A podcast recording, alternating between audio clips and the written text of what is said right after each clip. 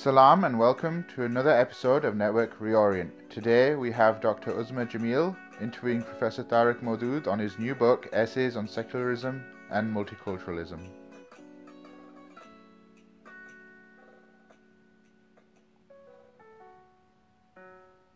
Hello everybody, we're here today with Professor Tariq Modood, who is a professor of sociology, politics, and public policy, and also director of the Research Center for the Study of Ethnicity and Citizenship at the University of Br- Bristol uh, in the School of Sociology, Politics, and International Studies.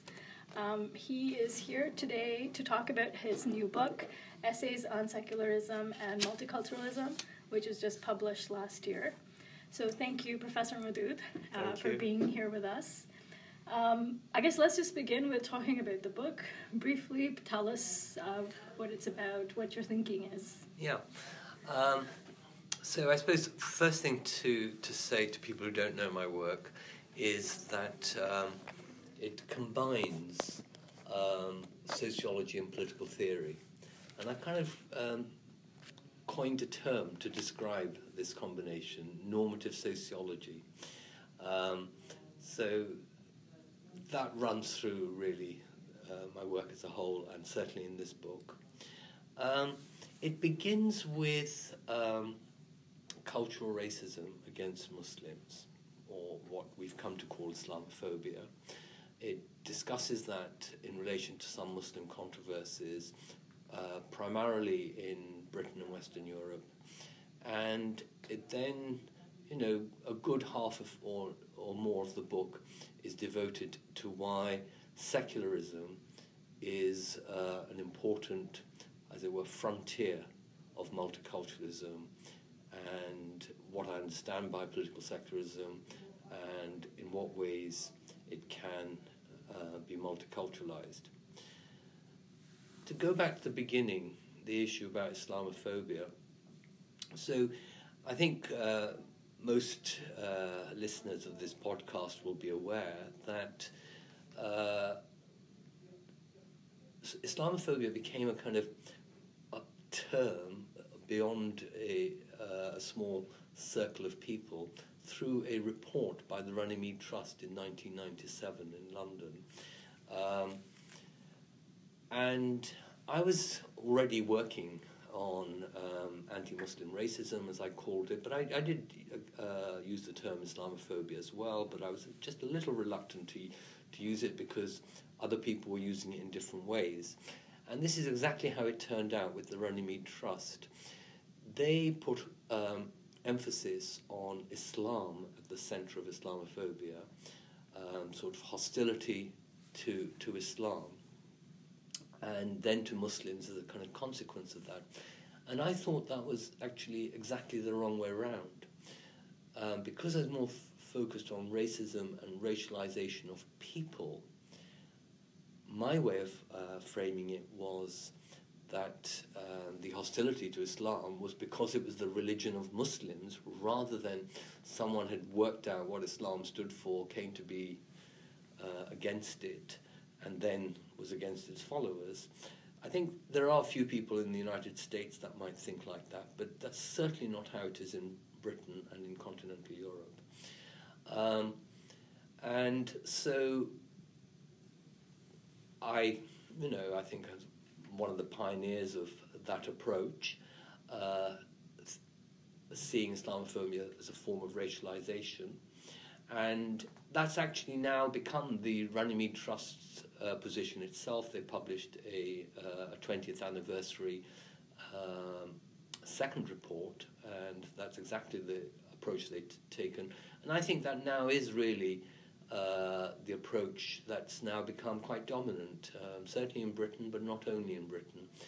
And we've got, you know, M Ps and parliamentary groups and so on supporting that as well. Um, So I have something to to say about that, um, exactly how it's developed. And I, one of the things I do is to uh, draw parallels with anti-Semitism, the way that anti-Semitism uh, is a racialization of a religious community, regardless of their religious texts and practices and so on. They get sucked in because of the racialization rather than an independent evaluation of the text or some kind of theological position. Um, but then I also have, um, if you like, some criticisms to make about certain tendencies in what we might call Islamophobia studies, because I'm very mindful of how um, in the nineteen eighties, anti-racism in Britain went in a particular direction, and I don't just mean here activism, I mean um, the study of it as well, especially in British sociology, um, where it ended up defining um, the, the racialized groups, you know, black people, people not white, it ended up defining them in t- the terms of the racialization, and gave them just enough agency to be, as it were, resistors of racialization, but nothing else. So basically they were defined in terms of racism and anti-racism. And I think that uh, some Islamophobia studies it's been doing exactly the same thing, that it's defining Muslims in terms of Islamophobia. And of course, most scholars and certainly most Muslim theorists and activists want to develop, you know, anti-Islamophobia, as indeed I do. Um, and so they then bring in Muslim agency only in the context of anti-Islamophobia.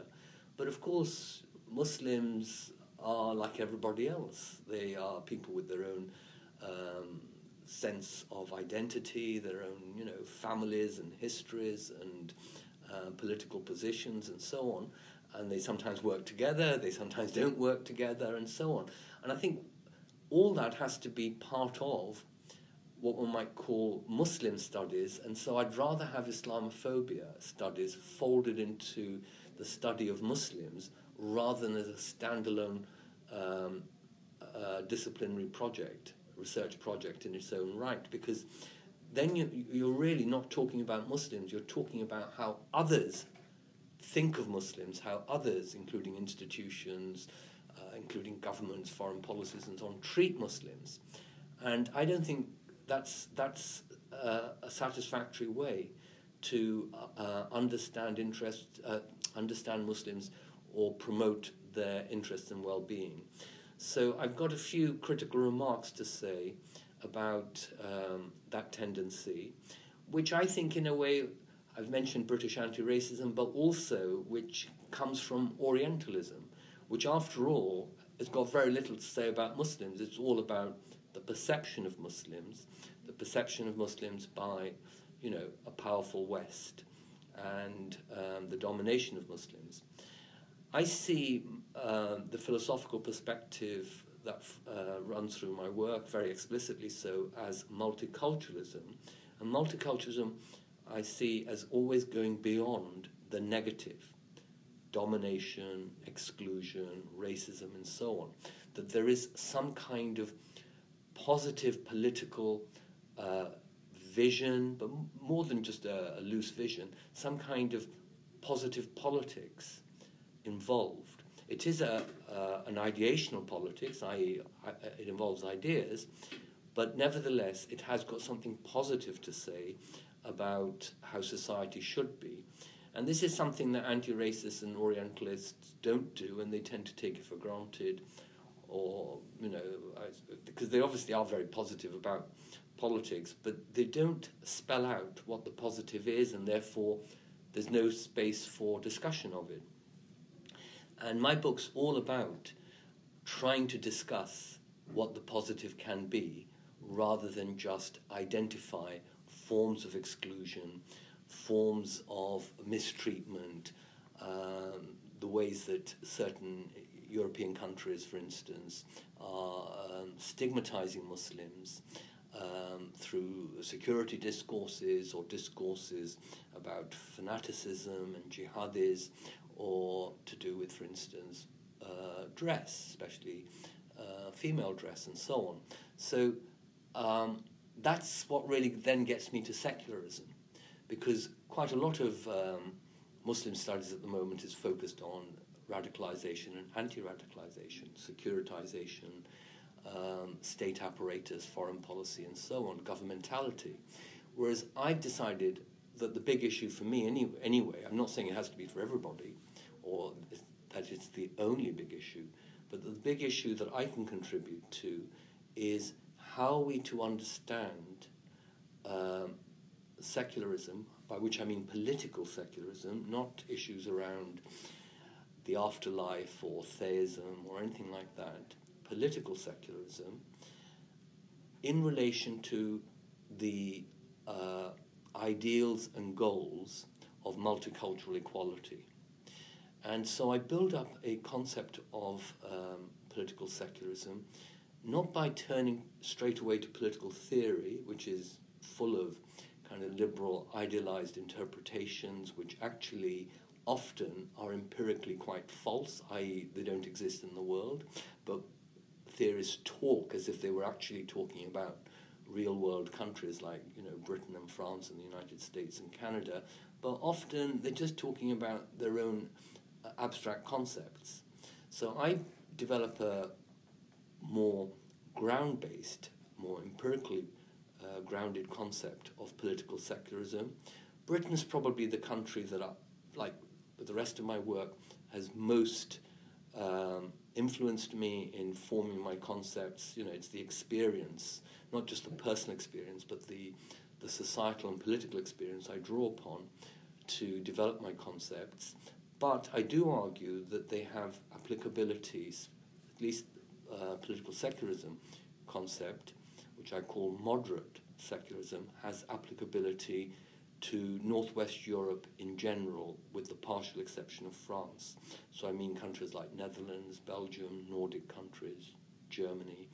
Um, and one of the things uh, I argue is that liberals have misunderstood these countries, and therefore the idea that uh, secularism is about freedom of conscience, freedom of religion, toleration, and otherwise state neutrality in relation to religion, is a complete misdescription of politically secular countries like the ones I've just named. And actually all these countries support uh, you know, the state, uh, its institutions, its uh, fiscal power, you know, taxpayers' money. They all support religion in some form or another. Not in always in the same ways. They can have quite different institutions and state traditions. Um, and they don't select all religion, uh, support all religions, so it's a very selective support.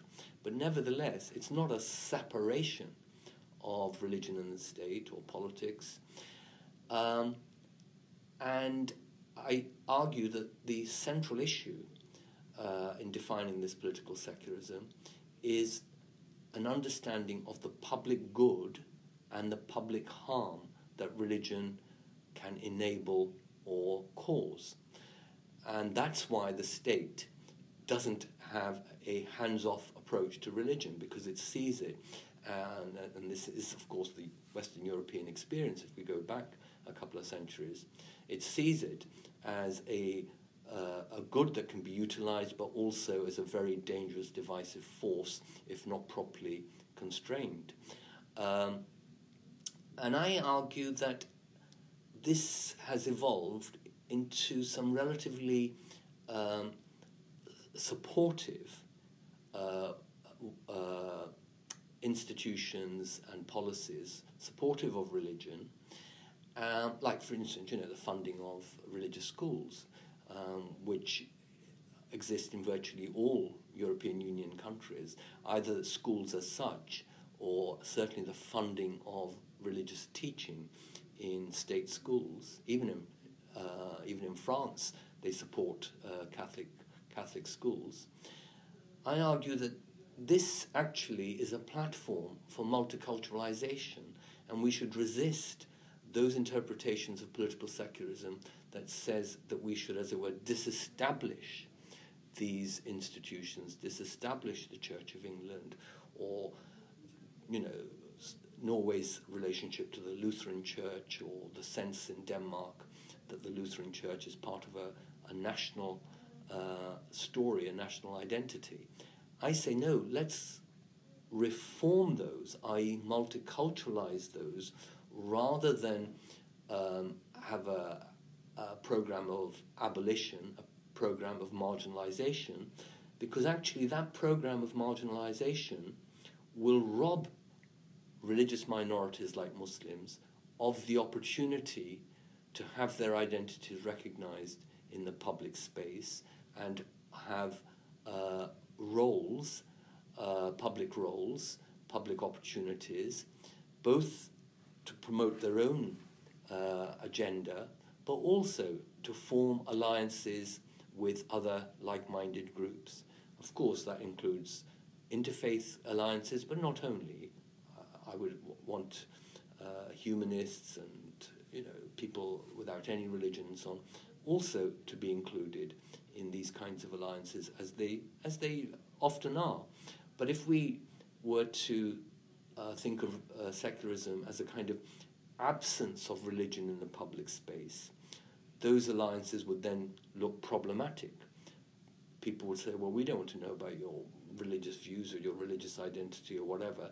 Just, you know, sign up to the party program or sign up to whatever the m immediate cause is. And that would be a narrowing of the possibilities of uh, living in accordance with one's faith. Uh, and certainly I think a lot of Muslims would feel uh, discomforted by that, and it's more likely to lead to an alienation in this um, Western European context, and I expect also in Canada and so on, um, than if we were to say, no, we're not about abolishing uh, Christian institutions and privileges, we're about extending them in a multicultural way to include minority faiths. So if we have religious holidays that are only Christian at the moment, well, they don't have to stay like that. We can include things like Eid and Hanukkah and Diwali uh, as national holidays, as days in which universities don't um, have exams. Um, and that's a more inclusive and multicultural way of having um, a relationship with organized religion than the uh, secularist imaginary of separation and state neutrality. Um, and that occupies quite a lot part of the book. I obviously engage with other scholars who, um, uh, well, I think it quite, it's quite interesting. When I first started this, the, the, the liberal position was so much more strongly separationist, whereas now I think there is a group of scholars who see themselves as either liberals or partly liberals or a variant of, of, of liberal, um, and who now occupying a position that's a lot closer to me. Um, and, and why do you think that is? Well, I'd like to think it's the force of argument, but I think you know the world itself has shifted in ways that people see possibilities that they didn't see before. You know, mind opens up in the context of circumstances. So this is a kind of, uh, you could say, um, a kind of Hegelian or Marxist view about uh, the mind being shaped by social being. I think as our, as new issues arise, um, things that previously we thought were impossible suddenly become possible. Um, I think there also has been a reaction the other way. I, I can't pretend it's all been in one direction. I think that um, we, we're seeing a hardening of uh, a certain kind of secularism, and it's mainly a reaction to, as it were, too much um, Islam and too much Muslim noises and uh, Muslim Uh, assertiveness in the public space, and, and of course that's that's to be found in every country, but I think in many ways France has set itself, intendedly or unintendedly, as the model for what you might call the prohibitionist approach as opposed to the accommodationist approach. How would you um, situate the rise of far-right politics in uh, in relation to all of this? Well, some far-right um, is very strongly secularist, so I think you get this especially, I think, in, in uh, very right-wing stuff in the Netherlands, um, like Pim Fortuyn and um, the leader of the Freedom Party, whose name escapes me for the moment.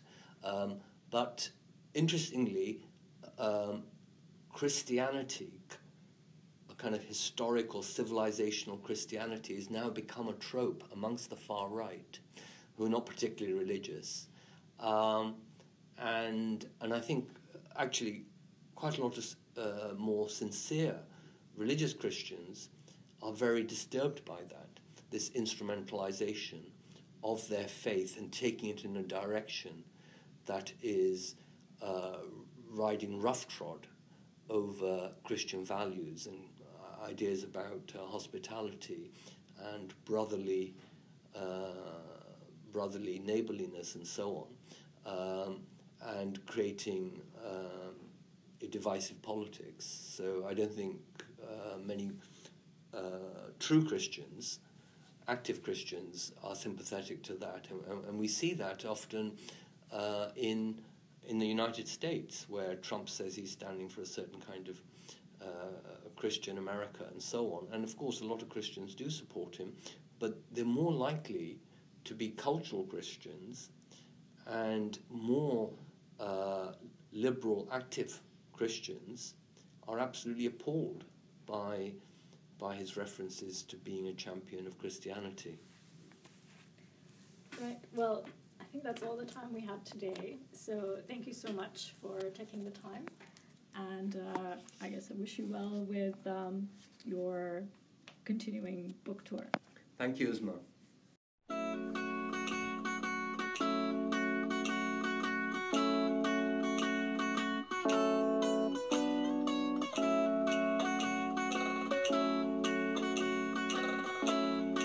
This has been another episode of Network Reorient. Thank you for tuning in. Please have a listen to some of our other episodes and leave a rating.